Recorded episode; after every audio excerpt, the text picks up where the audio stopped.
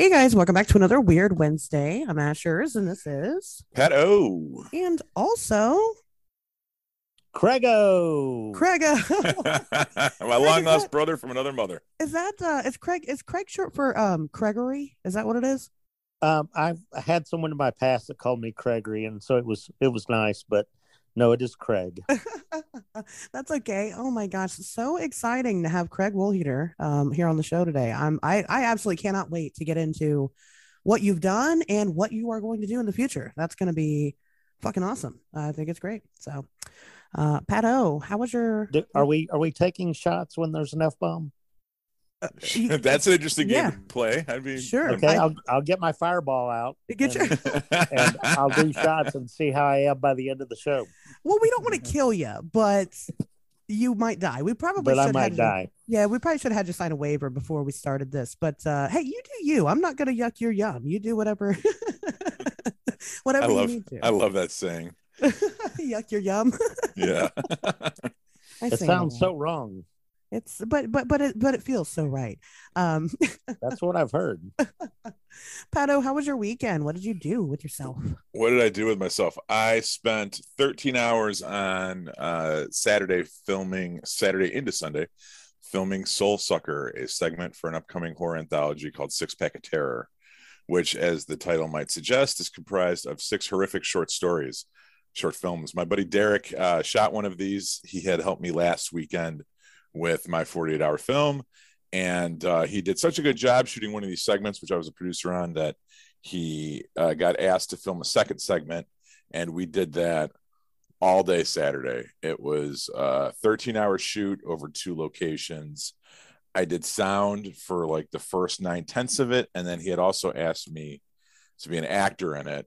So after i had already shot for like 12 hours then i had to act which was probably the worst fucking part of it but um you know being a uh I did theater in high school and shit. Like, obviously, I do the film thing sporadically now, so it's not something completely foreign to me. I would never sell myself as an actor to anybody, but um, he needed somebody, and of course, I was willing to help. So, I played the part of lover one at the Oh. bar, and my scene is at the end of the short, and it's me and uh, an actress, Heather Harlow, who played lover two, and um, we were flirting at the bar, and we leave together, and I don't know, whatever. Just watch it. But uh, yeah, I'd say the movie's called Soul Sucker. It's about a vampire that uh, uh, I'm sorry, a warlock who sucks the souls from his victims, only to have the tables turned on him when one of his victims ends up being a demon.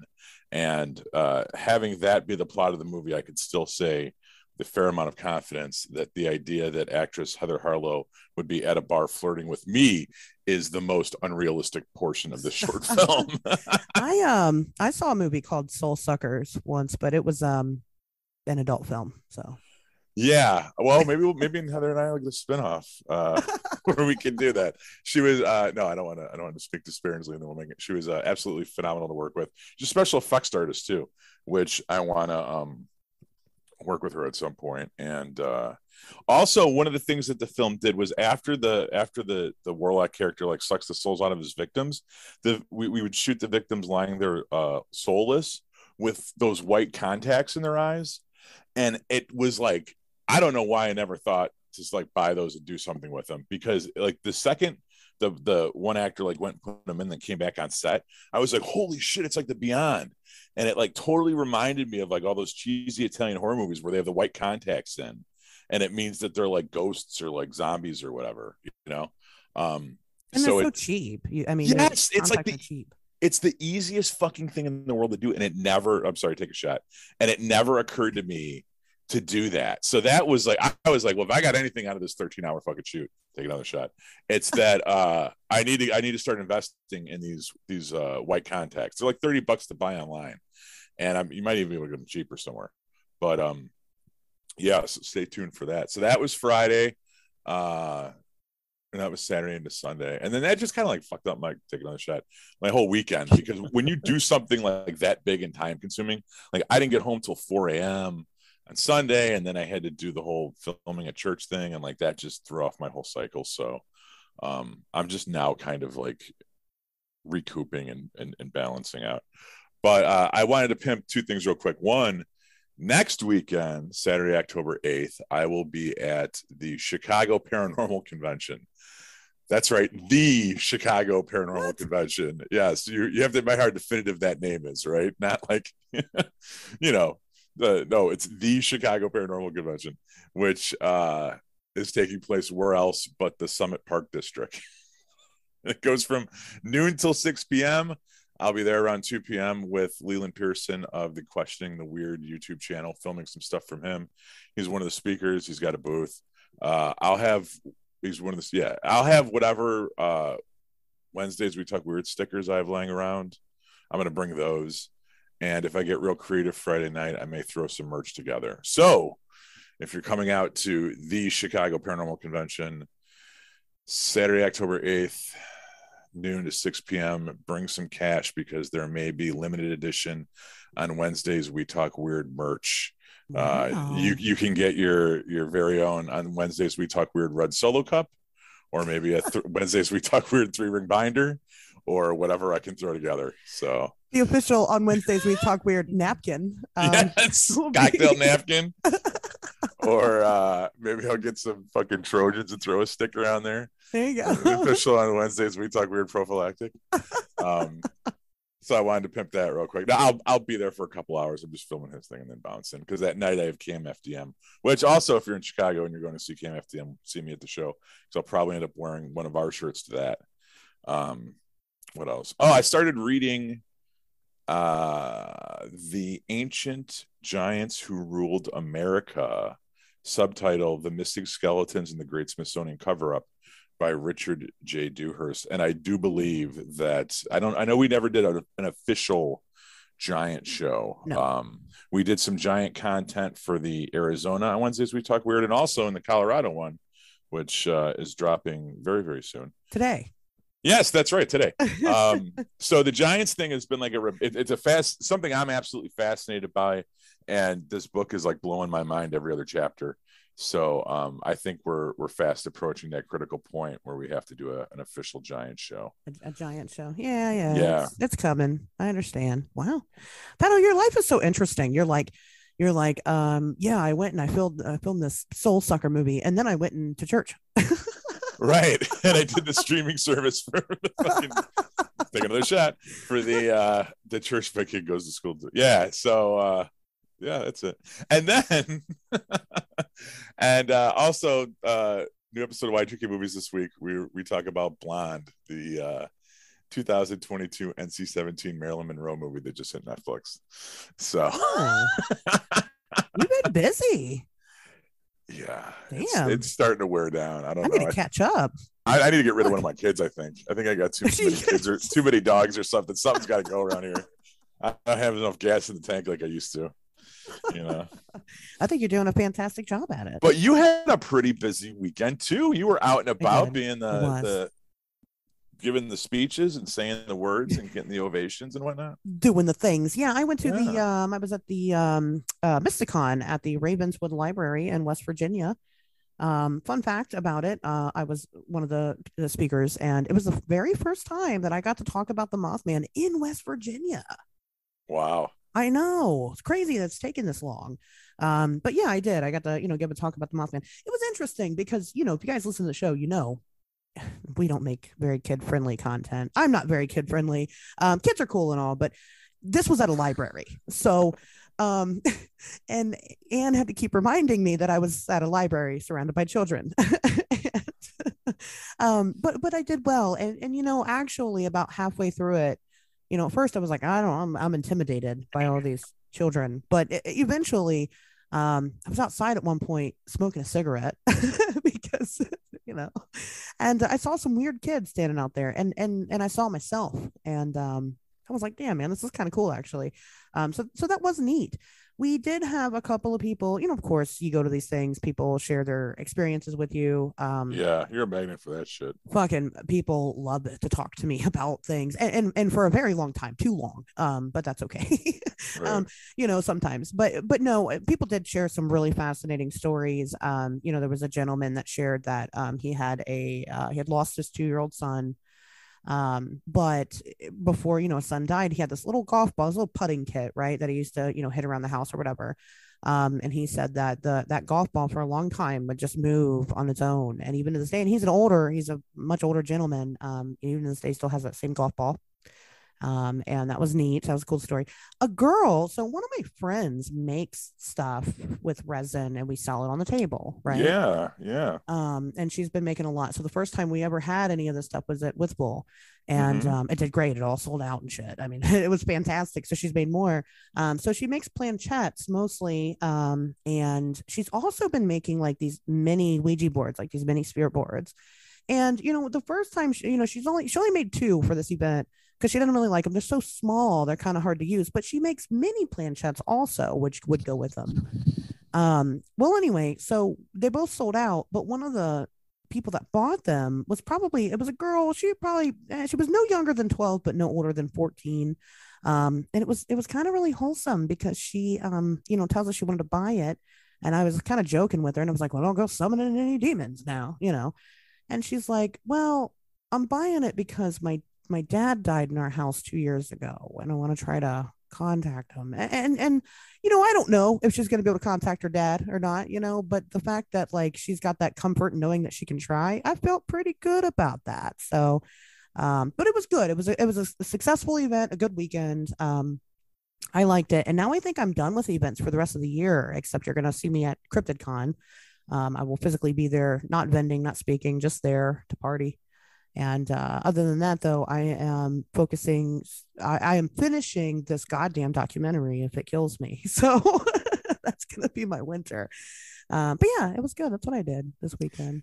Yeah, I have to believe the universe is is. I'm kind of having a minute right now with the filmmaking thing, and you've known me long enough to kind of it, it comes in spurts. Sure. Pause for laughter, but um, yeah, I mean, I got to think that that I'm kind of ho- hopefully the reason that this is kind of ramping up for me right now is so that it'll it'll get my engine purring so that I can turn around and help you with yours when you're ready. So Yeah, by all means, yeah, I will take it. Let's Um, fucking do it.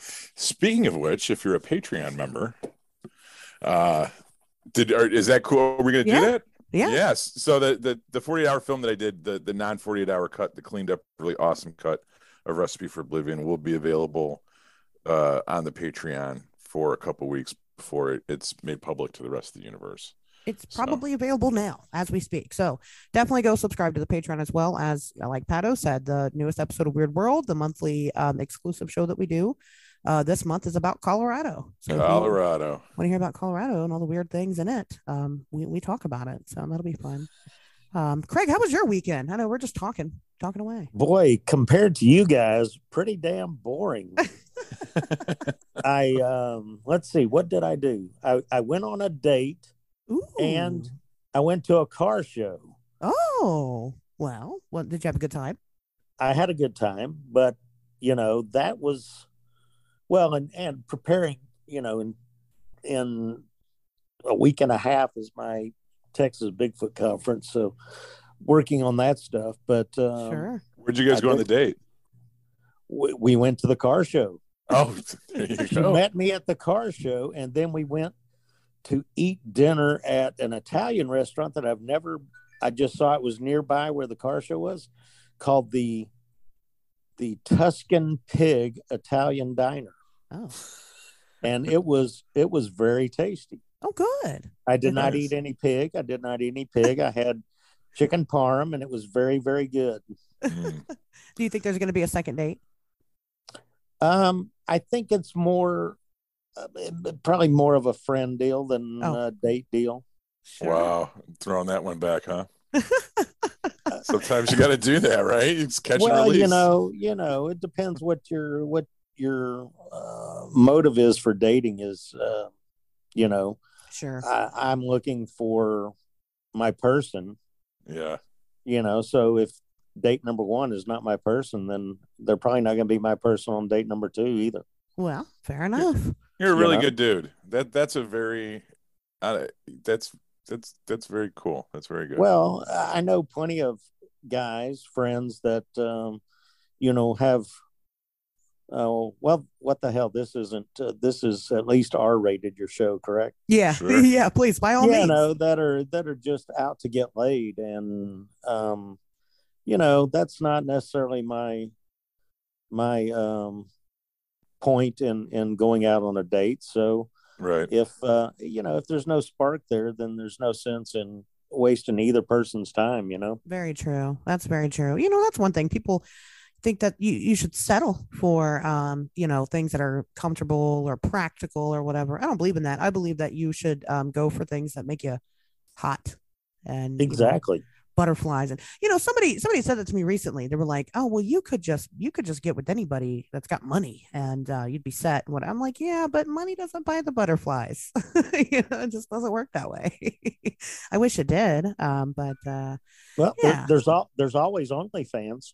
There is always OnlyFans, and I would probably do very well financially on OnlyFans. Um, there you That- go. better than I do with the podcast. Um, anyway, um, so so uh, yeah, I don't have any news this week, um, which is I know not not exciting. I'm still getting over being sick because not enough people sent me their five dollars last week. Um, so if you want to help me get over being sick, then then you need to send me five dollars um, on either Cash App or Venmo or PayPal or Facebook Pay or whatever it is that you use. Um, uh, Five, but that's five bucks will make you better, huh? five bucks will make me feel better. If every single person listening to the show sends me five dollars, then I will feel significantly better. Um, phys- physically, physically. Um, you know, of course, I can. Nothing can can help the emotional damage. That's just there and permanent. Anyway, um, Craig, who are you? Who the heck are you? Why should people care about who you are? Let's uh tell us a little bit about yourself. Oh, I don't I don't think anybody cares about who I am anyway. But well, um I am a person that as a kid I was interested in strange things and um started off with a creature that was seen here in the Dallas Fort Worth area. Of course, when I tell you when it happened, it's going to make me sound really old, but in in 1969. You remember that, don't you, Ashley? Oh yeah, of course. Yeah, I was, I was, I were, I remember every sixty nine I've ever had. Oh, I bet you do. you were negative how many? Um, that's a good question. Uh, 20, 21, negative 21. I could negatively drink at that age. You could negatively drink yeah. at that, in that year. Well, I was I was nine years old that year, and there was a creature that was called the Lake Worth Monster that was seen that summer by actually hundreds of people out um, at a lake that is uh, northwest of downtown Fort Worth. You know, not very far, twenty minutes away, and it was on the front page of the of the local newspaper on July 10th and July 11th you know, which was, you know, 10 days before we landed on the moon. And the big story in the paper was about this monster that was seen, a creature, you know, out at, Yeah. out at the local lake. Um, you know, but like I said, hundreds of people, um, you know, law enforcement, all kind, you know, all branches of people. That place at that time was just like a lover's lane hangout that the kids would go to make out and drink. Uh, it's now a, a nature center that's owned by the city, and I helped the city organize um, a the Lake Worth Monster Bash uh, that is now done every five years. But um, so that got me started. I saw the Legend of Boggy Creek a couple years later when it came out in its original uh, national distribution run in 1973, and then you know, I was in Boy Scouts in my teens, and so, you know, Bigfoot was always kind of on my mind, out camping in the woods and stuff. But it kind of um, faded away until um, Memorial Day, 1994, May 30th, when I had um, gone with a group of people out to New Orleans for Memorial Day weekend. Um, my youngest brother being one of them, but we had a total of 12 people. So we took five cars out there. And, You know, being pre GPS or Google Maps or anything, you just Sure. kind of laid out a, a road map and picked what looked like the, the shortest route. And um, which isn't that the best? Well, isn't that the best way to travel, really? Oh yeah, definitely. Just with I well, mean- yeah. Unless you're going to see, you know, unless you're driving to California, you want to go see Hoover Dam and the Grand Canyon or something. But, you know, it just mystifies me. Like I'm looking on Google Maps and it has a turnoff that says 38 minutes slower. Who the hell takes that 38 minutes slower route? Anybody? So someone that doesn't have an iPass or doesn't want to pay tolls. because, because. I'm not ever going to do it. I mean, right. Right. You know, I think that's how Jeepers Creepers, uh, the movie happened, isn't it? or Wrong Turn, certainly. when you know. GPS first came out, we used to. I mean, that was what you know. I was I was starting to be uh, driving age, and we would go ride around. Um, and one of my friends had a GPS, and what we would do is we would go out to an area that we knew was rural first. We'd get there, and then we'd just go and get completely completely lost and then you could use the gps and just track it back home and get back home every time but we ended up in some very scary places um so Yeah, I think that happened to Hansel, Hansel and Gretel. i think so yeah Yeah, their breadcrumbs got eaten by birds or something, and then they ended up in the witch's oven. they could have benefited from gps Yes, they sure should have. that uh, maybe maybe somebody should have invented a GPS instead of uh, Tom or something. Called it breadcrumbs. You know, oh that would have been a great idea wouldn't it? missed opportunity I'm telling you. I'm telling you. But anyway, so we get to New Orleans. You know, by the time we're driving through central Louisiana, it's mid morning because we left at about 5:30 in the morning from Dallas. And um, so we get there, we have, you know, have a great time all weekend. But when Monday comes around, which was Memorial Day, like I said, we had five different cars. So everybody, you know, took off at a different time because they had different times they needed to be back home. Well, it so happened that my vehicle with my girlfriend and a girl who lived in the same building as me, we were the last ones to leave. We stretched it out to leave till about nine o'clock that Monday night. And the only reason we left Monday was because my neighbor, she had to be at work Tuesday morning. So she was going to sleep in the car all night. So we set out from New Orleans and swing around Baton Rouge and start heading towards Shreveport. And now this, you know, highway, those did you hear my air quotes? Highway.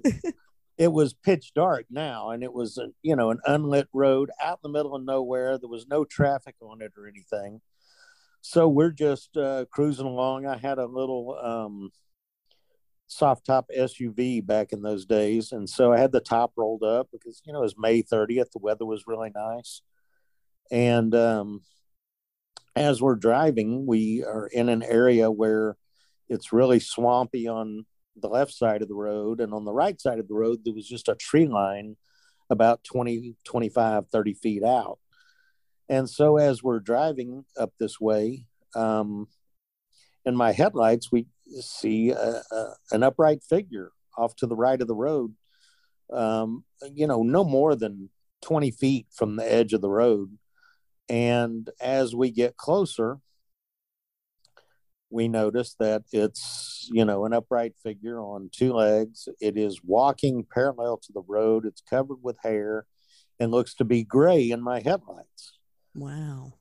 So you know we i don't know estimate saw it maybe for seven or eight seconds in in the headlights uh, but you know it was definitely an animate object. It was not um, you know it was not a burned out tree stump. It was not you know, a horse or a cow or a hunter in a ghillie suit or some guy in a gorilla costume, but it was unmistakably, you know, um, what I can only say was a Bigfoot. wow So as we passed it, my girlfriend and I looked at each other and simultaneously said, Did you just see what I just saw? And um, we agreed that we had just seen, both seen this. And I said, Well, we've got to stop. okay I, I don't know what I wanted to do. Sure Uh, that that's a hint that she vehemently disagreed with stopping. As a matter of fact, since it's your show, she said, "Fuck no, we're not stopping." so we kept going. Um, pretty soon we rolled into a small town called Bunkie, B U N K I E, Louisiana. And uh, it was about 11:30 at night on a Monday night on a holiday, and there was nothing open, nobody out, no lights on, no nothing. So we drove through town, and on the way out of town, there was a a Methodist church on the right hand side that had a parking lot and had a, a light on on a pole. So we pulled in that parking lot to talk about, you know, what we had seen and discuss it. And my friend, she was still asleep in the back seat. Uh, she never even woke up, but we discussed it for 10 or 15 minutes, then got back on the road because we had to be back, you know, in Dallas that morning for my friend to go to work. So once we got on the road, you know, I don't I don't really remember talking about it. And I know when we got back home, we didn't really talk about it to anybody. You know, and and and uh, you young people are going to find this surprising. It was still three years before this. I mean, three years after this, before I got internet access. So in the summer of 97 i got internet access got on the internet and the first thing i looked up was bigfoot and you know there was compared to now there was nothing on the internet back then there were some some forums and message boards bulletin boards and stuff and so i you know started perusing that stuff and what year and, was that i'm sorry just just for reference because 1997 I'm, yeah i'm always i'm i'm I'm 10 years older than Asher's. I'm in my 40s. Okay. So I, I can appreciate the early internet stories about how sparse it was and right. how we still kind of instinctively tried to use it to reach out and find other weirdos. I think yeah. that's that's been going on since as soon as two people plug computers in and and yeah. we realized we used to talk to other people, the people that were using it were kind of the nerd because p- computers weren't a normal thing. Right. Um, you know, it's kind of a it's kind of a weirdo beacon, you know. It was. It definitely was. So you know, to I, let, get out there and let your freak flag fly. Yeah. So I started talking to these people and telling my story, and you know, and encountered a, a, a guy that lived close by that had been involved with another Bigfoot research organization, and he was unhappy with the way things were going there. So he and I started out a Bigfoot research organization, um, the Texas Bigfoot Research Center. And this went live actually on June 26, 1999. We had a website and, and, you know, people started sending in their encounters and people started inquiring about wanting to get involved with what we were doing. And so we, you know, took off and started, you know, investigating these sightings and going out to where they occurred and and interviewing the witnesses and and uh, so you know immersed ourselves into that you know we um, like i said met a lot of people on the internet and found out about there was a you know uh, an, a conference in ohio and yeah. uh, the, the ohio bigfoot conference i don't know if you've ever been but i went to the the first one i went to was in 2000 uh, it actually started in 1989 and um, so I went to that and met a lot of people in person and networked and and you know felt welcomed among the other weirdos. And um, you know got my wheels turning as far as you know there's nothing like this going on in Texas. You know I bet that I could I could do something like this. And um, so I started planning it. And at the time uh, my folks had a couple years previously bought a bed and breakfast here in Jefferson, Texas. Um, and uh, my mom was on the events committee for the Bed and Breakfast Association. So I figured uh, might as well do it here. There, I've got some resources that I can use, and and it just so happened that this is uh, you know prime area that there's a history of sightings in the area. Um, Caddo Lake, which is the only natural lake in the state of Texas, is 15 minutes away and it's uh, you know a spooky lake with cypress trees and Spanish moss and and fog and mist rising off the lake in the morning and at night. So it's you know it's kind of creepy and so that's what I started doing. Um, I went back the next year to I went to Ohio for many many years. Um, the last time I went was 2014, though I haven't been back in a while. Well, of course not, but you have to because I'm here. So, yeah. Do you go to it? I actually I only have only been to the newest one that they've done, the Hocking Hills um Big. Oh, the Festival. Hocking Hills with B B Mills is great. Yeah, yeah, yeah. I, I went to her. that one this year. Um, but I, I definitely want to go to Salt Fork. Um, you know, is the big one that they do. Um, yeah, we just haven't should come to Texas. I would love to come to Texas. Actually, I I really okay. would. Everybody, you, not everybody, but a lot of people seem to be there. You've got a little less than two weeks to plan your trip, so I know I got to figure it out, right? you better get on it. I know. All right, Craig. So so so you're online. You're connecting with weirdos. You're you're going to to weird places like Ohio. Um, you know, chasing this Bigfoot lore. Um, what next? What happened next? Well, uh, so I I, I planned the details for my first conference, which was September 15th, 2001, only four days after 9 11. Wow. Yeah. Yeah. So I had uh, speakers that were unable to fly in, uh, but we still pulled it off. And um, we had about 135 people that came that day, four days after 9 11, to the first Texas Bigfoot Conference, and uh, it was a big success. So, wow. continued doing continued doing it, and just last year was my 20th anniversary event, and um, so the next one is um, on the 15th. Um, so, what's today? The third. So I guess uh, 12 days away. The the 2022 version of the Texas Bigfoot Conference will be happening here in Jefferson, Texas, with uh, Adam Davis, Loren Coleman, uh, Lyle Blackburn, Ken Gerhard, um, Shelley Covington Montana, and Sybilla Irwin. So we'll be covering all aspects of Bigfootery and um, lots of vendors, lots of people. Lyle will actually, uh, you met Lyle at, at Mothman. Um, Mothman, right? Yeah, finally. Yeah.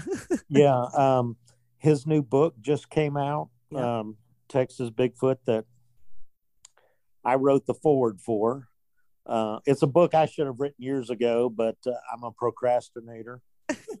and uh, you know, couldn't ask for a better person, a better author to write it than Lyle anyway. But sure, I did contribute the forward, and so he'll be signing and selling copies of that at the Texas Bigfoot Conference. And and if somebody begs really, really, really, really proficiently, I, I will go ahead and sign the book as well since I wrote the forward. But are you talking hands and knees bag or um yeah, I like that Joan Jett song. I think that's fantastic. you know the line I'm talking about?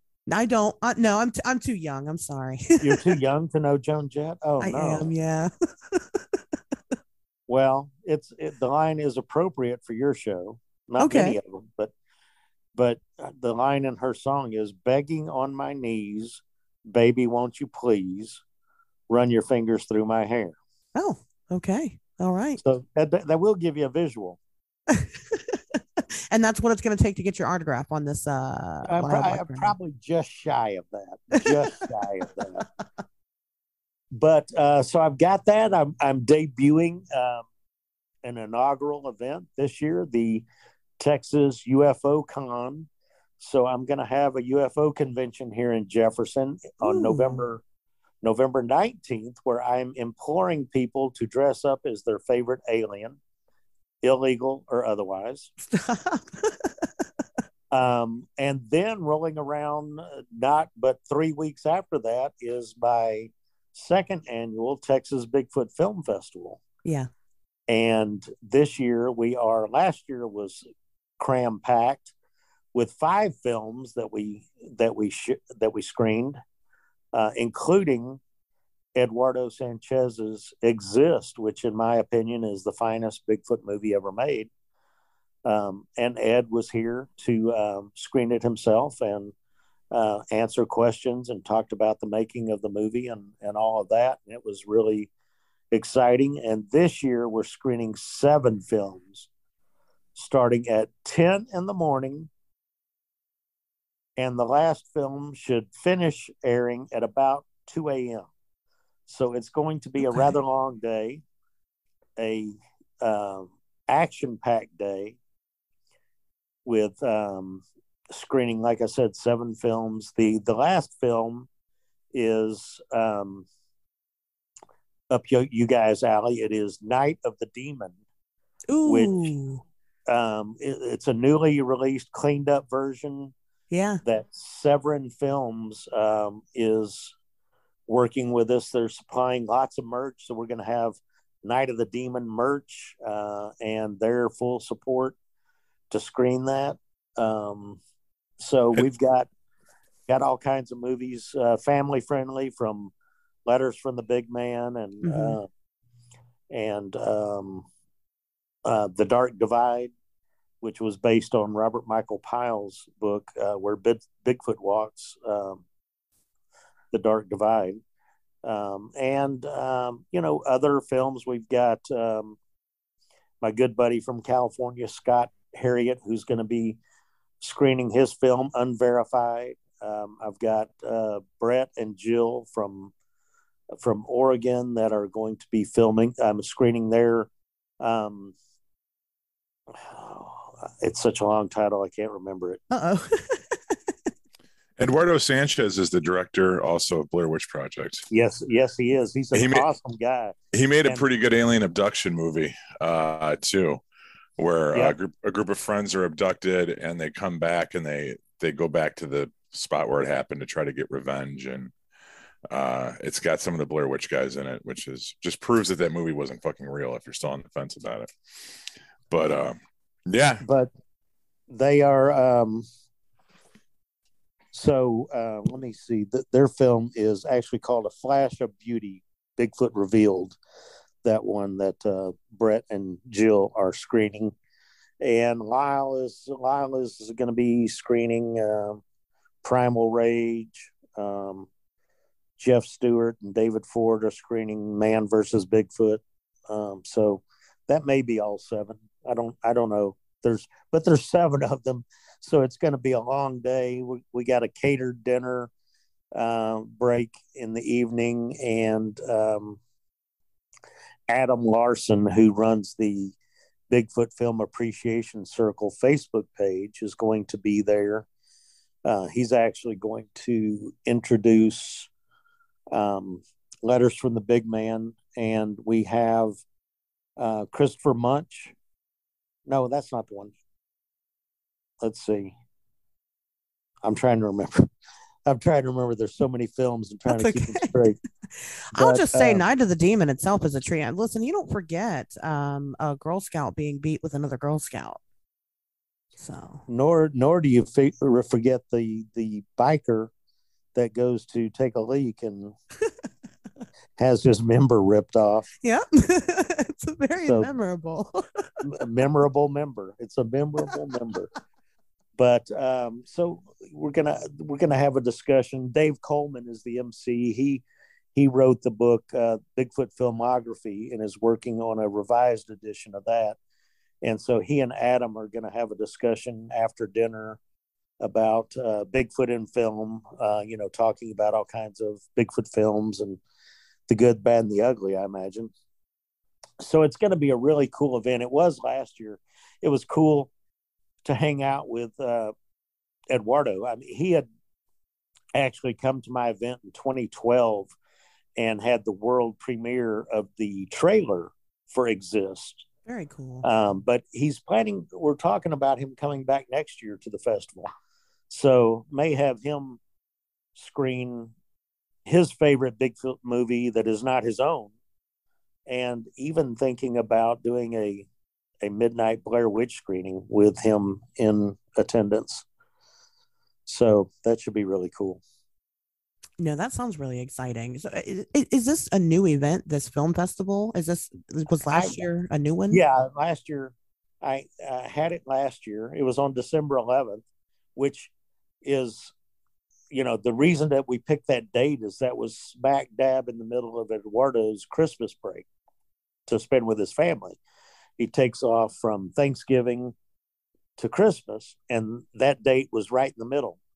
So uh, it just kind of rolled over to this year. I had I was in talks with Bobcat Goldthwait Ooh. about him coming to screen Willow Creek, and initially he was on board with it, um, which he and I conversed by by email last year. You know, even before last year's festival, and I told him about it. And, and invited him to come spring, uh, screen Willow Creek, and he was really on board with it. Wanted to round up the whole cast to bring them, but then after that, I never, you know, I never got a reply to any of the follow up emails I sent him, and I didn't have a phone number or anything, so um, it just kind of fell apart for screening it this year. So, what's your take on that movie? Because that is probably one of my favorite Bigfoot films. Now, I'm not as fluent in the genre as, as I could be, but um, that is such a haunting movie. I mean, I I that that scene in the tent is Oh, something yeah. that should be taught in film school because Yeah, it's was a- it it's so it was- amazing. And then know, the, the end the ending with the forest bride thing Yeah. where like Bigfoot's like collecting women just to fucking rape or whatever is like yeah, what? yeah, that was really a mind, a mind, you know, I don't even know what to say, a, a, a mind blower at the end, you know, because, you know, it's certainly the best Bigfoot movie that Bigfoot is not even shown in the movie. What's your take Um, on that though? Because I mean, you're so you're uh, obviously a little bit of a Bigfoot expert. Is that something that you see repeated in the folklore, or did he just take like a random kind of one-off or, or, or bit of story and just make it kind of the uh, for shock value, like the um, you know, the, the that was that was the thing. That's what Bigfoot's Right. doing out there. Is is Bigfoot wants cheerleaders and and you know, Well, it- who doesn't? Right, exactly. No, I mean, I'm not saying I disagree with him. I'm just saying, like, it's not something that you see kind of. I mean, there's a little bit of that. There's some other Well- movie that's like Bigfoot and a, and a chick on an island together. Um, that I Yeah, there was one called Sweet Prudence that was a a Bigfoot, you know, like soft porn. It wasn't, uh, but you know, there in the Native American lore and legends, you know, there were tales of, you know, the whatever. Well, you know, I don't know politically correct, the squaws or whatever. The women sometimes would disappear and, you know, supposedly be stolen by, you know, this. They they thought of them as just another tribe that lived in the woods. Um, that not necessarily that they were animals, but they were another tribe, and you know they made offerings to them, left out you know food and and fruits and vegetables, so they wouldn't come and raid their um, you know area. You know I wouldn't call it a Right. reservation. You know just where they, you know where they lived, and um, you know so there's there's legends going back of that that you know even even children disappearing. And so um it's not really something that's you know explored in the you know modern bigfoot films other you know really other than that. I mean it just it just really shocked me because that scene you know is a 20 minute plus you know one shot one camera one shot. You know there's no cuts or anything. Right. it's just it's and it's amazing because you definitely you know feel the tension there um and you know when you have something that's coming up and pushing in the side of your tent and vocalizing right outside you know that's just creepy as shit yeah, um you know the funny thing about it is that bobcat made mo- did most of those vocalizations himself yeah, were made in that movie. But I saw it um, in 2013 at the um, at a film festival here in the Dallas in the Dallas area, and he was there in attendance. I actually gave him what was my best Bigfoot cast track cast. Uh, it wasn't from here, but it was from the Pacific Northwest because you know he supposedly is really into Bigfoot now. I don't know. That track cast may be a doorstop now at his house, but sure. but I, I presented that to him and, and Lyle and Nick Redfern, we were there because I had gotten I had gotten a, a good amount of tickets to go to this film festival to view the film.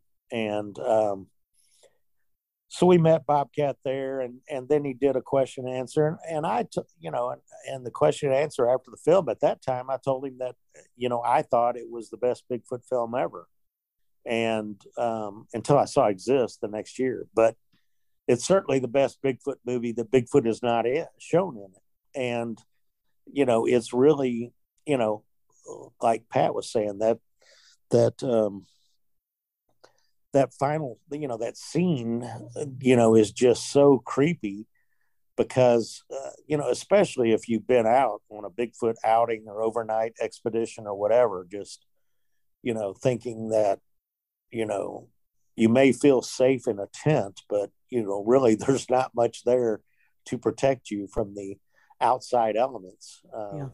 whether they be weather or you know or uh, monster so um, it's really a creepy film. It's a funny film too. I mean, uh, you know, people don't think of Bobcat as a, a, movie director, but he's he's put out some quality films. Oh yeah, he has. He's got and yeah, the the one I, I can't think of the name of it where the the guy just hasn't had enough and um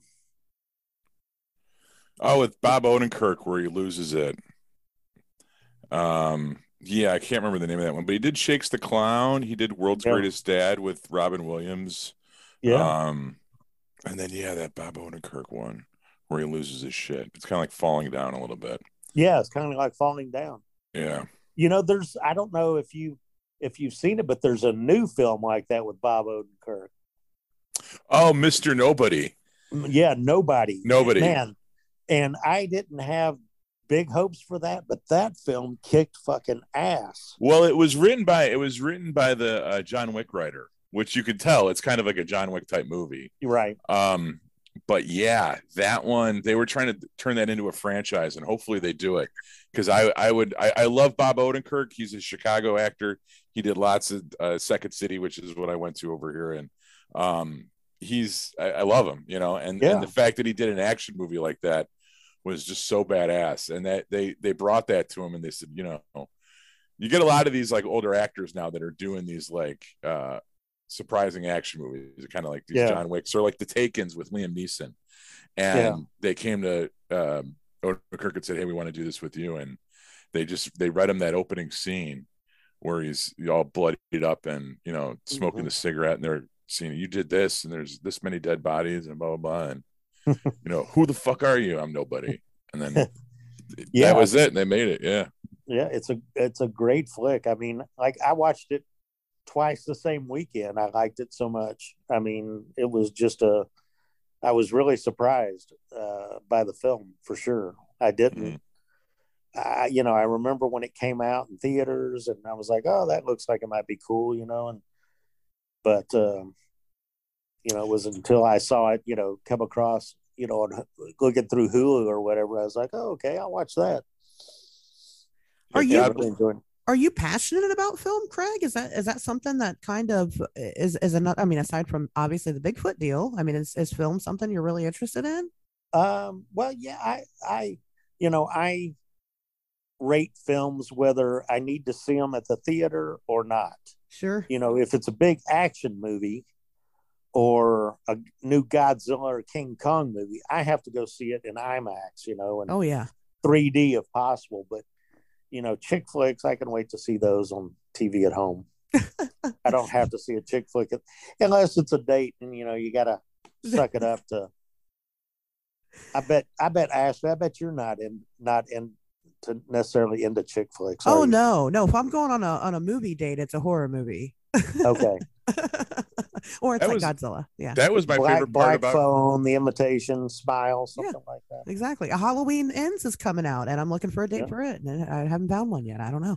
Um, but that was my favorite part of dating was when you would get to know you, you know i'd tell a girl like i will go i will sit there and i will see anything you want to see what do you want to take me to see and like you know i i went i remember i saw nights in rodanthe in the theater which was the like the from the nicholas sparks book about horses on a fucking beach and a and robert Gere richard Gere dies in a mudslide? I was just oh like like you know i'm gonna get high in the park of that before i go in but like yeah it's I, I like that. I like i like having someone like show me your world. Like i know what i oh, watch. Oh, yeah, i know you- what i like. you learn a lot about somebody by letting them pick the movie. yeah i'll let you pick the movie because i want to get to know you you know and you can get to know me by how i react to it but i'll let you do that because if i i've had too many times where like i bring girls to movies and it's it, it's over before it begins because some people don't like horror some people you don't have the same sense of humor Right. i'm more malleable with my taste in film because i love it so much that i'll sit through fucking anything you know so yeah i think it's funny when they pick the romantic comedies or the just garbage Yeah, you made me watch Colossal, so that told me a lot about you. Um, Colossal, that's the one where what's her name dreamed and in her dreams she would turn into a kaiju. Anne Hathaway. Anne Yeah. Hathaway, Anne yeah, Hathaway. turns into a That- I thought that was a pretty cool flick. Yeah. I, I mean, it was very novel. I mean, you know, we did we did it um Pato does this other show y2k movies and um i was a guest on it. We did an anne hathaway double feature. Well kind of. Um but one of the movies was was colossal and and and Pato tells me it's about anne hathaway turning into a kaiju.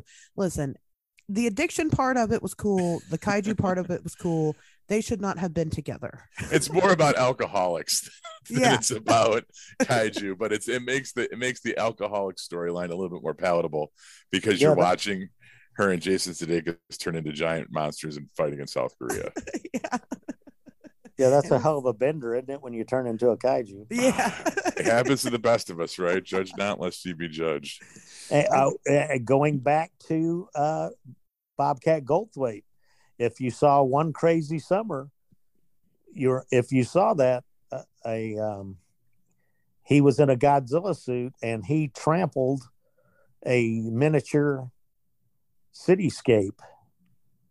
oh god i'm a big kaiju fan are you a big are you big into kaiju you know i noticed that a lot of people in the cryptid community uh, they are Oh yeah, I they it, they normally come out right around my birthday in March, and so I always, as a matter of fact, uh, when was um, was it last last year? Had I rented the whole theater? Um, had twenty six people there for Godzilla versus Kong, oh, and had a screening of that, and, and my awesome. birthday party in the theater. that's awesome yeah well you should have invited me to that craig jeez Well, would you come to Texas? i would yeah for that yeah of come, come to Texas and I will take you to go see uh how Halloween ends, Okay. Black Phone, The Invitation, Smile.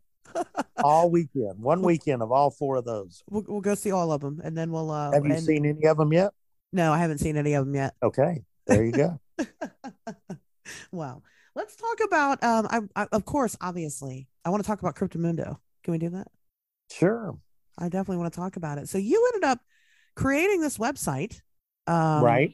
You know, because and, and I'm assuming it's because you know you kind of found your weird people online. I'm, Right. I'm, I'm guessing that's the inspiration. Um, I, I do you know that I woke up every morning and checked this website every day for like four years straight.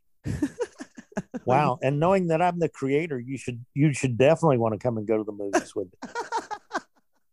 I might, I might have But to. Yeah. yeah i i um you know i was into all sorts of cryptids not just bigfoot bigfoot is the only one that i investigated Sure. but uh you know from when i was a kid like i said i was into weird shit you know weird sea monsters and you know ufos and you know all kinds of weird shit like that so i've always been interested in the subject and and i was and i'm kind of an idea man um my youngest brother was uh, my partner um and we came up with you know and blogs were very new back then that wasn't blogs weren't, you know, everybody and their brother didn't have a blog then, and there were com- and it was more of uh, a community deal than a blog deal, like you said. Uh, you know, finding your weirdos, because there were there were other communities kind of like that. Um, I'm trying to remember the the the name of them. There were a couple of them that were based on pets, like a dog one and a cat one. It was kind of like a community and a blog, and yeah, and and that's kind of what we decided to create with cryptids, and um, you know, spent a lot of money developing the site, doing the artwork for the site, and it went online, I believe, September twenty seventh, two thousand five.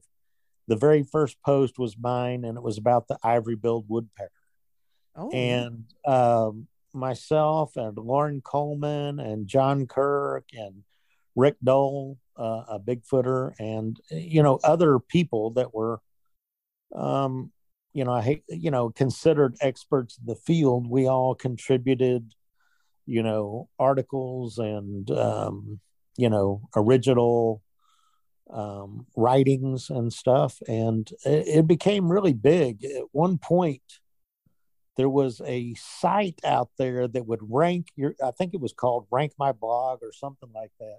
Okay. And at the time at the time cryptomundo was i'm trying to remember exactly what the number was. I think it was in the i think it was like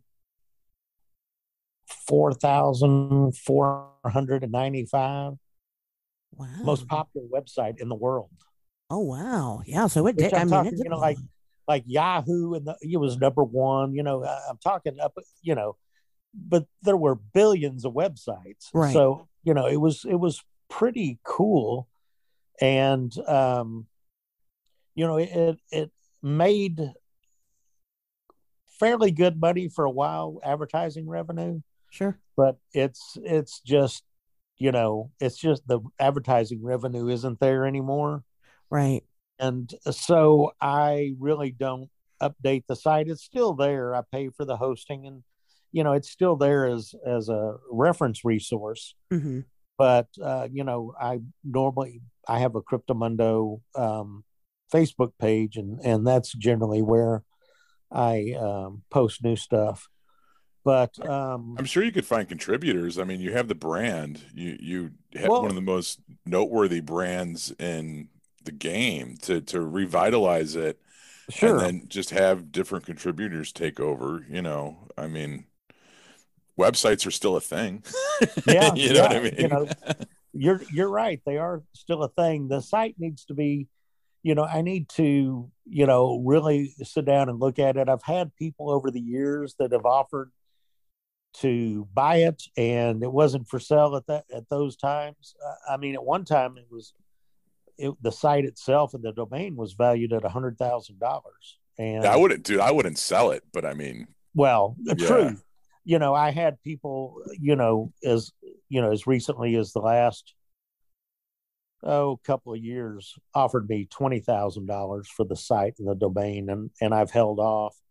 I, I need to, you know, devote uh, resources to it. Uh, look at you know redesigning it redeveloping it you know upgrading the technology and um, you know that is something that is there um, to to be done to it you know it is you know what it's uh oh it's just passed up uh 17 years old which you yeah. know i guess for a blog is pretty old it's pretty good well i'd contribute if you ever wanted to resurrect it number one in the game. I don't, yeah, I mean, dude, that's I, I don't think you can you can.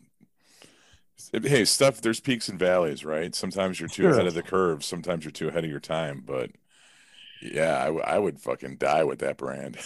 yeah, I mean, you know what I mean. And just hey, if you want to you want to get someone in there to kind of you know kick some life into it and do some of the legwork, fine. But you sit on that IP until fucking Oh yeah, I put that I, shit on T-shirts and and just beer cozies. And, and, and, I do I do have t I do still have T-shirts. I only ever had one T-shirt made, and one of Ashley's, our mutual friends, Erie Eric Fargiorgio. Oh, did yeah. my logo did my logo for it. Um, Really? I had no idea.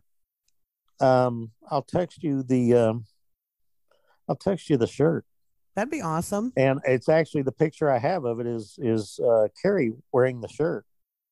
Oh my god! Well, I Can have I buy people. one? Uh, yeah, I got to see. I'm I'm not sure what sizes I have left. Is, but let me let me look at. Let me just. I know this is very interesting for people as I'm, It I'm is. uh, scrolling through some pictures. Well, I'll say we we do all our merch through T-shirt Spring, and one of the nice things about it is that we can slap our logo on stuff. We don't have because I I played in bands in my twenties, so I know what it was like. You'd have to order a run of T-shirts, then you got to mail them out, and you got to do the mail order thing. And contrary to what they say, mail order is not fun. Um, No. What what's nice about T-shirt Spring is they take a little bit bigger of a cut, but you don't have to do any of that yourself. It's print on demand. Yeah. So you just you you up you, you go into the store and you give them the logo, give them the artwork, and then you give your customer base a link. And when they go to buy it, they buy it all through the website. So you can have greater sizes, you have greater color options if they want a white shirt, if they want a black shirt, if they want an orange shirt, whatever. Yeah, Um, and and I do. I actually use Bonfire for my um Oh, okay. Have got the original logo, but I still have a bunch of t shirts that I bought. But, um, you know, I need to, yeah, go and do that where I don't put, you know, have to put out the money for it available, yeah. Because we you still have to buy, um, you know, we still have to buy stock for conferences, you know, and that's just something you always. I would never buy it through Teespring for my stock because I'm not going to pay retail for it. Um, but it is nice for the people that you don't see on at the conferences, right? And still, but they still want to feel involved. So, sure. so with all the all the impressive numbers that the website was doing, was there anything that came out? uh, Any was there any like news or anything that was that really made the website boom, or was it just kind of a slow and steady crawl? Well, there was the there was the um, Georgia Bigfoot body hoax of Yep. 2000 that crashed the website for like a week Yeah. With with traffic. I mean, we would we would redo the website, upgrade the servers, put it back online, and it would immediately go down again. It took many thousands of dollars and lots of work and lots of upgrades. And we were the the web host back then was like uh, where we were hosting was like six hundred dollars a month Wow. be able to handle the traffic that was generated by that. Um, a year before that, a big deal was um, a lawsuit that was um, that uh, happened because of uh, Cryptomundo and a certain Bigfoot video that um, um, was shared with me, and I posted it on the website, and and I got Matt Moneymaker threatened to sue me, and and so um, unfortunately he he po- well fortunately unfortunately for him fortunately for me he posted you know publicly that he was going to sue me next week Oh. that you know generally when you're going to sue somebody you don't want to give them advance notice Yeah. you know he he posted like on a friday that next tuesday i'm going to sue him yeah. he's going to lose everything his job his Oh. house his car his wife now he could have had the wife but but but anyway so um like i said my youngest brother uh is who i developed the site with. And so we hired uh an attorney in california where Matt lived and um you know an entertainment attorney who was very very expensive unfortunately like $475 an hour uh, intellectual right attorney, and um, it the lawsuit ended up. And Matt and I have made up now. You know, it's it's just something that happened. You know, uh, fifteen years ago, Sure. and um, you know his his dad is a prominent Los Angeles bankruptcy attorney, and while this wasn't a bankruptcy suit, his dad represented him for free Mhm. and my attorney was 475 an hour. So we got to a point, um, basically a stalemate that um, my younger brother, who was um, very wealthy, uh, got to a point where enough was enough, and um, it was uh, basically dismissed um, with prejudice, and uh, where nobody, I guess, nobody admitted fault, and uh, but it, racked up a a a bill of forty thousand dollars over a damn Bigfoot video, and it was actually it made news on um, a legal website that was On Point News. That um, I don't think the website's not there anymore, but I do have the uh, you know all the court documents, uh, PDFs saved of uh, you know Craig Woolheater and Cryptomundo versus Matt Moneymaker at all, you know. So, you know, that was that was a big deal over, you know, the supposed pancake video of yeah. juvenile Bigfoot eating a eating pancakes on a property in northern Kentucky. Yep. And um so uh, you know, we we had that uh it was interesting because that was in 2007 and and then I ran into Matt in 2009 at a Yakima Bigfoot event, Yakima, Washington, and um, things were pretty cool then. But you know, since then, uh, we've talked and hung out. And as a matter of fact, yeah, hung out when we went to. Um, I went and filmed an episode of Finding Bigfoot where we recreated my sighting. That was in early 2014 and um, so went and, and filmed that in central louisiana um, hung out with the guys. I was you know actually stayed there for about three nights overnight in the hotel where they were at and, and hung out with them. And an interesting story is we went to a cajun seafood place but it was just uh, the crew and Cliff and Bobo, and we were there, and the wait staff came over and uh, pulled Bobo aside, and apparently, uh, somebody I think I don't know which family it was involved with the show, but the um, uh, the um, Duck Dynasty, one of the families was there in oh. a private in a private dining room at the restaurant, so they didn't have to deal with the public, I guess. But they asked for Bobo to come back to their private dining room oh. because the kids were fans of the show and wanted to meet him or whatever. And you know, people were were you know in the restaurant themselves were coming up and asking Bobo, you know, and Cliff too, but Cliff is a little more low key than yeah. Bobo. Um, and they ended up getting pissed off because they waited like 45 minutes and he didn't show and they left. Oh, because, no. But, you know, the thing is, they were in a private dining room because they didn't want to deal with the public. But right. they got mad because he didn't come to deal, you know, to their private room. Right. To sign stuff and take pictures with their kids. Right. Which I thought was kind of, you know, kind of hypocritical. Oh my gosh. They Stars, right? They didn't want to deal with the public, but they wanted him to come hang out in their private room with them. Oh my gosh. That's hilarious. That's a good story. I'm glad you guys have made up. Yeah, there was a lot. I mean, that time period, especially when you had this website, there was a lot happening. I mean, you're right. There was the George Bigfoot body was a big thing. Just the Erickson project in general. I mean, all that new. Oh, well, see, that was Erickson was also um, in the lawsuit. Yeah, because he he was the one that he owned that, the rights to that video, didn't he? Yeah, he well, yeah, but because um, boy, I don't want to tell too many things that that's okay. but Matt sold the video to him for twenty thousand dollars.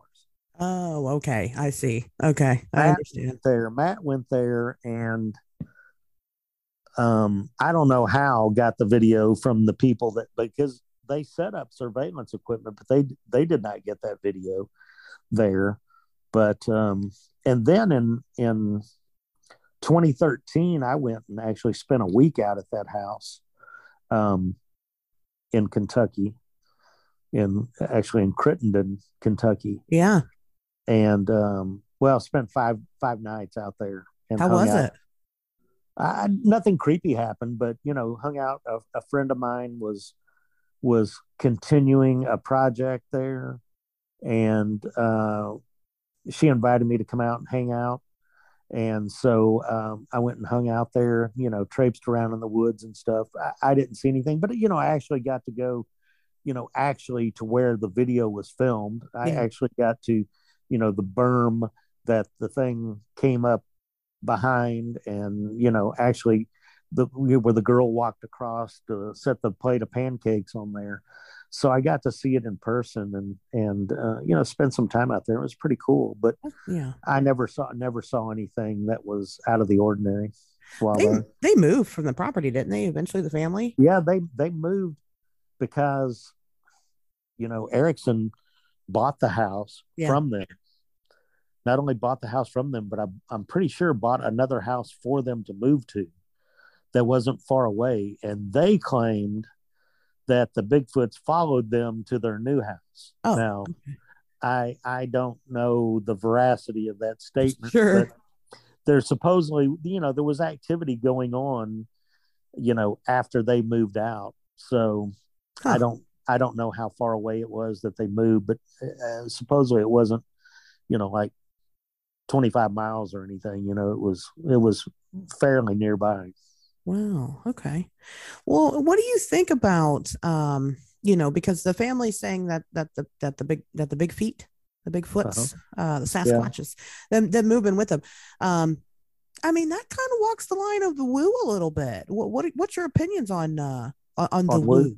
On the woo, On the woo. Um, yeah. the, on the woo, Yeah. uh, I like it when a girl goes woohoo. but you know my opinion you know I, I started a bigfoot research organization to get answers to the questions i had about what i had encountered. And i would say i probably have more questions now than i did then. Sure. uh, and and not very many answers. Uh, my personal opinion is that um,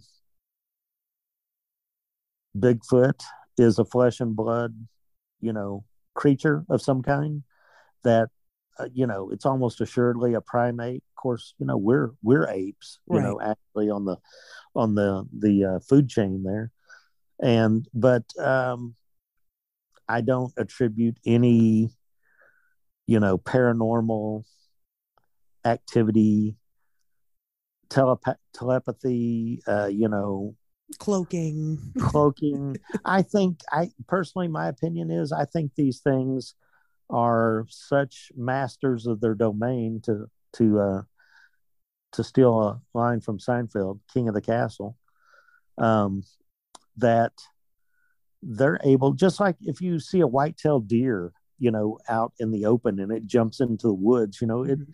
it disappears uh, because it, it's naturally camouflaged. It just blends in with its surroundings. Right. So I don't necessarily think that these things can dematerialize, uh, become invisible, that can talk to you in your, you know, in your head. Um, but you know, I don't know.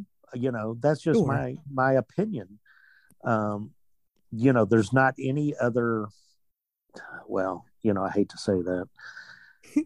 you know, any other creatures out here, you know, that have you know illuminating eyes that Right. you know you know I, I don't know.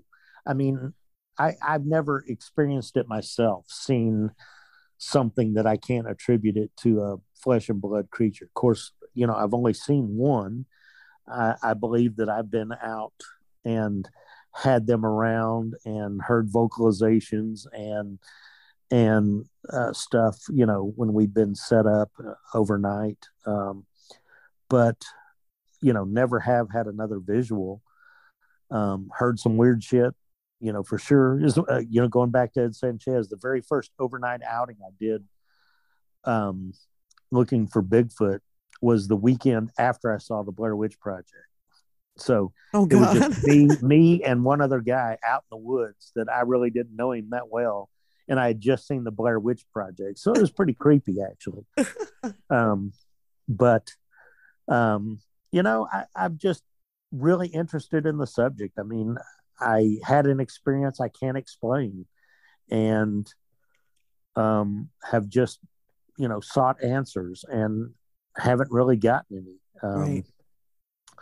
and just tried to um you know open it up to the general public you know there's some people that are anti-conference you know like oh you know the talking heads you know what do they know they've never seen a bigfoot or whatever but you know it's it it it's just like finding bigfoot you know most bigfoot people researchers you know slam the show well that's you know that's not how bigfoot research makes us all look bad it's like you know if they were to make a show about actual bigfoot research it'd be pretty goddamn boring That's true. Yeah. it'd be people sitting out around a campfire with cameras and microphones and not a damn thing happening. And Nothing, Nobody would watch that show yeah. and nobody would buy advertisement for that show and it wouldn't be on the air. Yeah.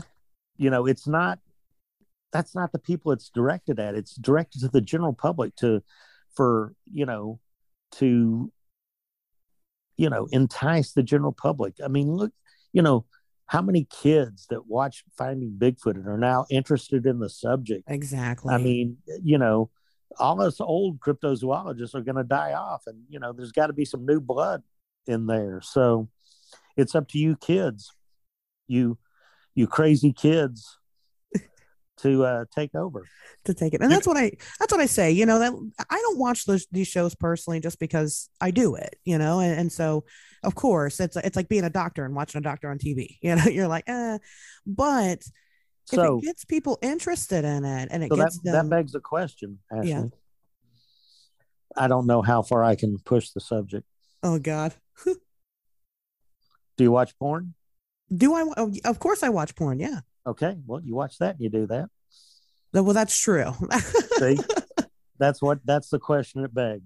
That's that's very true. But sometimes I do watch porn and I'm like, but that's not how. See, I watch amateur porn. That's the difference because that's real porn. That's real. Yeah. So, I mean, that's the difference. Um, but I can relate to amateur porn. um, you know, but but people watch it and they get into it, and you know, the people that want to take it seriously will then go out and do the serious research, right? They'll read the books and they'll, they'll start going out and and and physically investigating, doing the field research, and I mean, that's how it starts, and I think that's how it starts for you know, a lot of us, even people we have on the show, and, and we ask, "Hey, how'd you get your start?" And they're like, "Oh, I watched this show as a kid, or whatever." I mean, it's it's constant. Um, Well, I can tell you one thing, especially, um, you know, my generation is the fact that they saw the Legend of Boggy Creek when it was at the drive-in or whatever exactly. in the seventies, and at the Bigfoot conference. I know Loren Coleman has done it before, but asked, you know, who got interested in this subject, you know, from watching the movie The Legend of Boggy Creek, and and more than half the people raised their hands. I mean, it's just incredible how how you know that movie um you know got so many people interested. And and it's like i said the same with these shows nowadays for the kids the young kids with finding bigfoot and expedition bigfoot and and all that stuff that they get them interested and to hear stories about you know kids going out on their back porch and doing their bigfoot calls to call in bigfoot or whatever. But you know and as a matter of fact um um, uh, an author that we've had a couple of um, times at the Texas Bigfoot Conference has written young adult books about Bigfoot, and, and she teaches a class, you know, about using cryptozoology as a gateway to science to get kids interested in science. That's cool.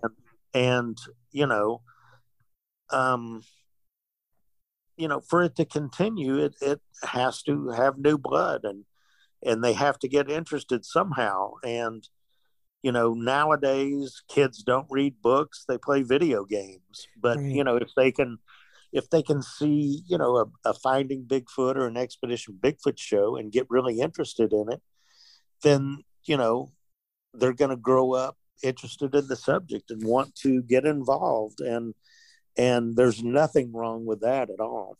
Right. Ex- well, exactly. And, you know, uh, Mothman's also a great example of that. How many people heard about the Mothman because of the Mothman Prophecies movie? You Yeah, know, I mean- um, it didn't, the festival didn't go, it didn't start until that happened, you know, and, and now Yeah, nobody would have talked about it ever again. Otherwise, it would have just been obscure history that nobody really focused on. yeah. I mean, you know, w- there were three things that got me interested as a kid, and I only mentioned two, being the Lake Worth Monster and the Legend of Boggy Creek. But smack dab in the middle of those was a book that I traded a kid at school in 1970, which was a book written by John Keel. It was Strange Creatures from Time and Space. And it was still five years before he wrote the Mothman Prophecies, but there was a chapter on the Mothman there. And that book fascinated me. And it turns out that, uh, you know, John Keel and I actually share a birthday, March 25th. Um, his was 1930, and I never got to meet him before he passed away Yeah. but uh, you know, I share a birthday with him, and um, you know, he was very influential on me with that book about just weird creatures all over the world. Yeah. Um, and so, you know, I've been to Mothman twice. I went in 2013 and 2014. Actually, in 2013, Lyle Blackburn and I road tripped there, drove from Dallas, Texas to to uh, West Virginia and um, to Point Pleasant. And then the next year, Nick Redfern and I and uh, road tripped to Point Pleasant. So, um, you know, had a great time there. Um, Was You know, I haven't been- 2013 the year that the rave was?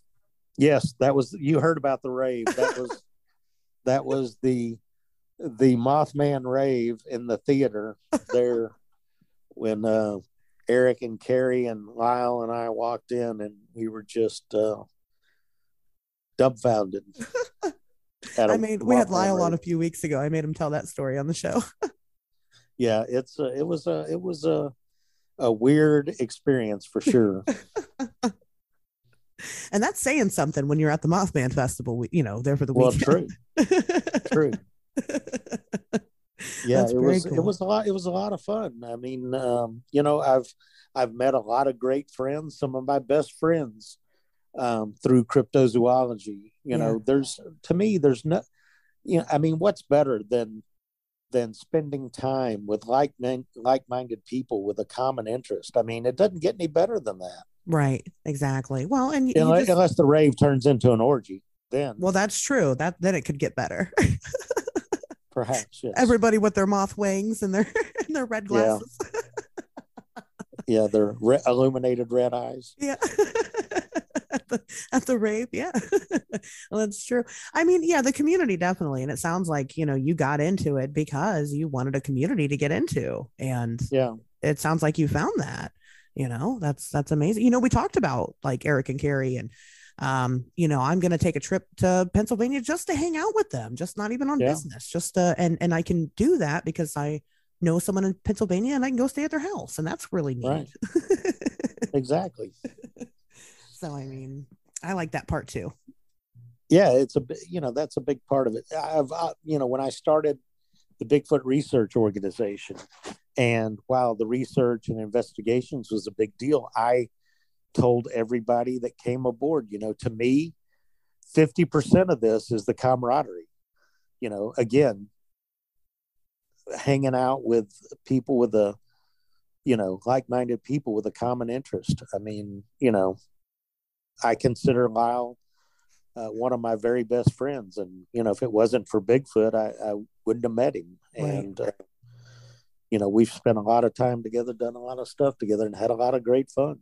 And um, so, you know, he just so happened to show up at the 2009 Texas Bigfoot Conference. Um, and, uh, you know, met him and he got involved with what we were doing. And, and he and I have, you know, done a lot together. We, you know he gen, you know almost always speaks at my events and and supports them and and gets the word out and um so um very enjoyable and we started in 2019 we started hosting um uh, Fouke Monster Festival in Fouke, Arkansas, because yeah. the uh, you know there've been very there've been several permutations over the years of different festivals, Boggy Creek festivals, Monster Days, whatever. But the last one had um, petered out after 2015, and um, we generally the day after the Texas Bigfoot Conference, we drive up to Fouke. It's less than an hour away from from Jefferson, and so we went up there to the Monster Mart. You know, because people that you know want to go see it um, because of the movie. So we would take people up there, and we you know walked into the Monster Mart, and the mayor of Fouke is in the Monster Mart, and you know there's lots of people there that you know came from the Bigfoot conference, and he's wanting to know why there's you know why there's so so many people up there that day and i was like well you know the the texas bigfoot conference just ended you know this weekend and and he voiced that you know boy i, I sure wish we had another another festival here in town you know and so i told him i you know this was october of 28 2018 i said well you know it'd be an honor for me to you know to put on a a Fouke Monster Festival because Fouke, again, very influential to me, the legend of Boggy Creek. Um, so, you know, six months later, we, we had, well, it's actually eight months later, we had, you know, our first, you know, annual Fouke Monster Festival in 2019 and uh, you know donated uh, you know wrote a check for three thousand dollars to the Fouke Independent School District wow. and you know, and I started, oh, I don't know, five years ago or so, you know, offering scholarships here in Jefferson to um, graduating seniors from the high school, uh, the Texas Bigfoot Scholarship. And so I started doing that in Fouke. And um, in Fouke this year, I awarded um, eight scholarships to seniors in Fouke, and I awarded 10 of them here in Jefferson that, you know, proceeds from the conference, um, you know, fund that scholarship fund to, to give back to the community. So that's awesome. You know, Jefferson has embraced it. I mean, pretty much every restaurant in town has Bigfoot barbecue or a Bigfoot burger. In 2018, the mayor signed a town proclamation that Jefferson was the Bigfoot capital of Texas. Um, there's one um, shop that you know basically is you know at least 50% of the stuff in there is bigfoot. There's several other stores that have you know bigfoot souvenirs and trinkets and stuff and shirts. So eh, the town has really embraced it. And so i you know want to give back. So i you know i fe- felt the best way was to to award you know young people. I there, it's a questionnaire on the on the application for the scholarship that they answer you know what do you think about you know the Fouke monster there or bigfoot here in texas? So you know they i asked them that question what their thoughts are and and you know they answer that question on their scholarship application to you know see if they're interested or you know i always look for kids that are getting into you know wanting to uh, take scientific courses in college um, and uh, like to try and reward those kids uh, because they are interested in nature and and the environment and uh, and science. So, you know, maybe one day they'll you know maybe they'll carry on the tradition of being interested in the subject, or maybe they'll discover a Bigfoot. Exactly. That's great. Have you had any follow up from any of them yet? It sounds like I don't know if it's a new newer thing that you started doing. Uh, well, I you know they you know go off to college, and you know I keep in touch with some of them. Some of them, you know, send correspondence. Uh, you know, generally some of them send thank you letters after the scholarships awarded to them, and and you know keep in touch with them. And sure, uh, sure. you know I've had uh, several that uh, you know come back and and uh, come to the conference uh, every year and and Very you cool. know talk talk about how Bigfoot helped their college education, stuff like that. So very fun. Well, I, I, I want to keep you, but I don't want to keep you all night. um, so remind people then again, when is the next conference? How can they get in on this action and support it? Well, it is um, October 14th and 15th here in, Je- in East Texas. We're about 45 minutes from Shreveport, about two and a half hours from Dallas. Um, but the conference is um, a, a, a, dinner Friday night and then a special presentation. And then Saturdays, the conference is all day. And then we have a catered dinner there at the, at the venue and uh, several other special presentations uh, available. Like I said, I've got the UFO Con coming up November 19th here in Jefferson. December 10th is the Bigfoot Film Festival. And April 29th of next year is the Fouke Monster Festival. So if they're interested in any or all of those, they can just uh, search on Facebook and find the event page that has the details on attending, registering, uh, if you want to be a vendor or whatever at these events. But uh, all that information is out there on Facebook. Great. And and where can people find you? Where's the best place to follow you and, and everything that you're doing at? Um, um, on Facebook, I've, I've got a new website. It's not ready to launch yet for the Bigfoot Film Festival, but uh, you know, all my stuff is on Facebook. I have a a public page that's uh, Craig Woolheater, Texas Bigfoot Research Center, as well as my personal profile.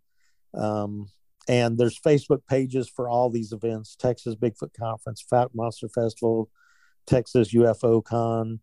Um, all those things. Texas Bigfoot Conference. There's pages for those event pages that has the information on the upcoming event, uh, speakers, and and all that stuff on Facebook.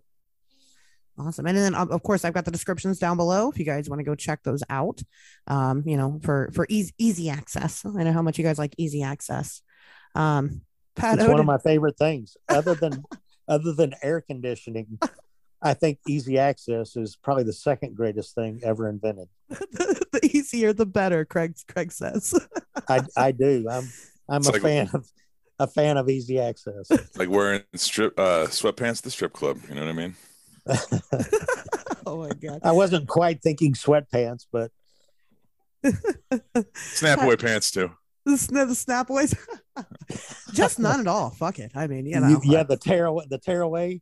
yes, I, I, you know, I was, I remember watching like a basketball game and seeing someone wear those like when they were getting ready to play, and I was like, man, I wish I could get those. And one of my friends was like, you know, they sell that shit at TJ Maxx, and I went out and I. I had multiple pairs of snapaway pants because there was oh nothing oh cooler than just being like, you, you got to do the whip with your, if you could flick your wrist fast enough, but you can like just boom, whip them right uh, off. Right. You know, See, I'm, I'm fortunate. I can just wear dresses. I mean, and I'm good to go. Yeah. Well, typical broad doesn't have to work as hard as the dudes do, but whatever. You know, such is life. Ain't the first time, ain't the last time. You know, no, we have to develop yeah. hand-eye coordination and, and have snap away pants. You got to try try a little bit. right. Yeah, and you know, and there's that whole thing with, uh, you know, it's your show. Are we still being recorded?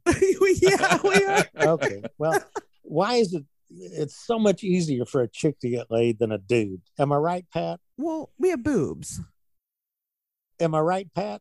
uh, yeah. I mean, I think I, I think it's it's more complicated. I know plenty of chicks that have a hard time too, but chicks have higher standards. I think chicks are we guys get cum brained where they just get so goofy that right they'll it doesn't they'll matter. Get, yeah, and I am not that, a not holding a fence. Yeah, and that's the that's the problem is that guys get will will be way more self destructive, even though women have way more to lose from uh, low impact pairings. But um, I you know I don't think it's easy for anybody to find love. Let me just put it like that. Well, I well, oh, well yeah. I mean, yeah, if that's you're looking a whole for different the, thing. if you're love. looking for the right person, then it's it's not easy for anyone. But if a chick's just looking to get laid, yeah, she can she can maybe uh initiate that a little bit easier than a guy. But at the same time, if a guy's just looking to get laid, go get a hooker or something like that. And then it's really easy. You know, I mean, I don't sure how, how easy is it to do that? Like incredibly easy. Well, that's pretty how easy, easy yeah. is it for a chick to go on social media and say who wants to bang me and have any random neckbeard show up and do it? Like that's pretty easy too. Um, but neither one of those things is healthy, you know. And I think that if, if you look at it on a healthy pairing, a chick has more to lose from it. So Wow. I'm, I'm pretty cool being a guy, you know. Pato Oh, dropping, sure, yeah. dropping some wisdom. Wow. Some nuggets there. Right. And and the most important thing to learn from today's episode is that TJ Maxx sells snapaway pants. That's that's your takeaway. Yeah. They do exist in the public. You can't find them in the wild. Are there, are there them. different colors of them? I had a black pair and a gray pair. Yeah. Okay. All right. Well, okay. Well, well, Craig, thank you so much for coming on the show. Um, And yes, and and and bringing forth my wisdom. Absolutely, yeah. Well, you know- this has been fantastic. I hope that our audience is sufficiently drunk. Um, but just just in case they're not, fuck, fuck, fuckity, fuck, fuck, fuck. Um, and uh, That's a bunch of shots in a row right there. yeah. well. You guys Well- will have to report back to me and let me know if you're still alive. Um, that'd be that'd be great. yeah, I hope we don't have any cases of uh, alcohol, you know, poisoning or anything. Yeah. Right. Or you might form a kaiju mon- monster like Anne Hathaway in Colossal. exactly, and, Um, and terrorize cities. yeah. All right, guys. Well, uh, we're gonna go ahead and uh, we're gonna we're gonna stop it there, but we'll see you guys back here next Wednesday.